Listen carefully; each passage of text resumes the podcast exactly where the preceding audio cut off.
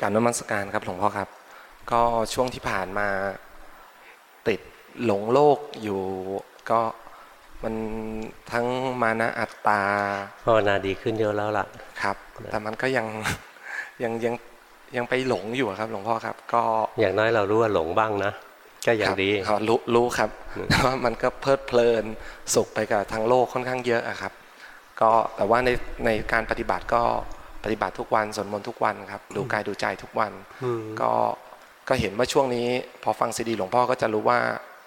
มันก็มีขึ้นมีลงอะนะครับ อืม ช่วงนี้ก็เป็นคงเป็นช่วงขาลงมั้งครับ เดือนนี้ครับ แต่ก็ยังพอดูออกก็เห็นนะนะครั สา บ รวัตรเห็นไหมว่าทั้งๆทที่ขาลงเนี่ยแต่จิตเป็นกลางมากขึ้น ตัวนี้ดูออกไหม ใช่ครับ เพราะงั้นขาขึ้นหรือขาลงไม่สำคัญนะสำคัญที่รู้ด้วยความเป็นกลางต่างหาก ครับ นะเจริญกับเสื่อมเนี่ยเท่าเทียมกัน เราไม่ได้ภาวนาเอาเจริญหรอกเพราะเจริญไม่เที่ยงนะแต่ว่าพอปัญญามันแก่รอบเนี่ยจิมจะเป็นกลางต่อความเจริญและความเสื่อม ตัวนี้ต่างหากที่ทำให้ใจไม่ดิ้นรนปรุงแต่งต่อนะภาวนาดีขึ้นนะไม่ใช่แย่ลง ก็แล้วก็เห็นเอ่อว่า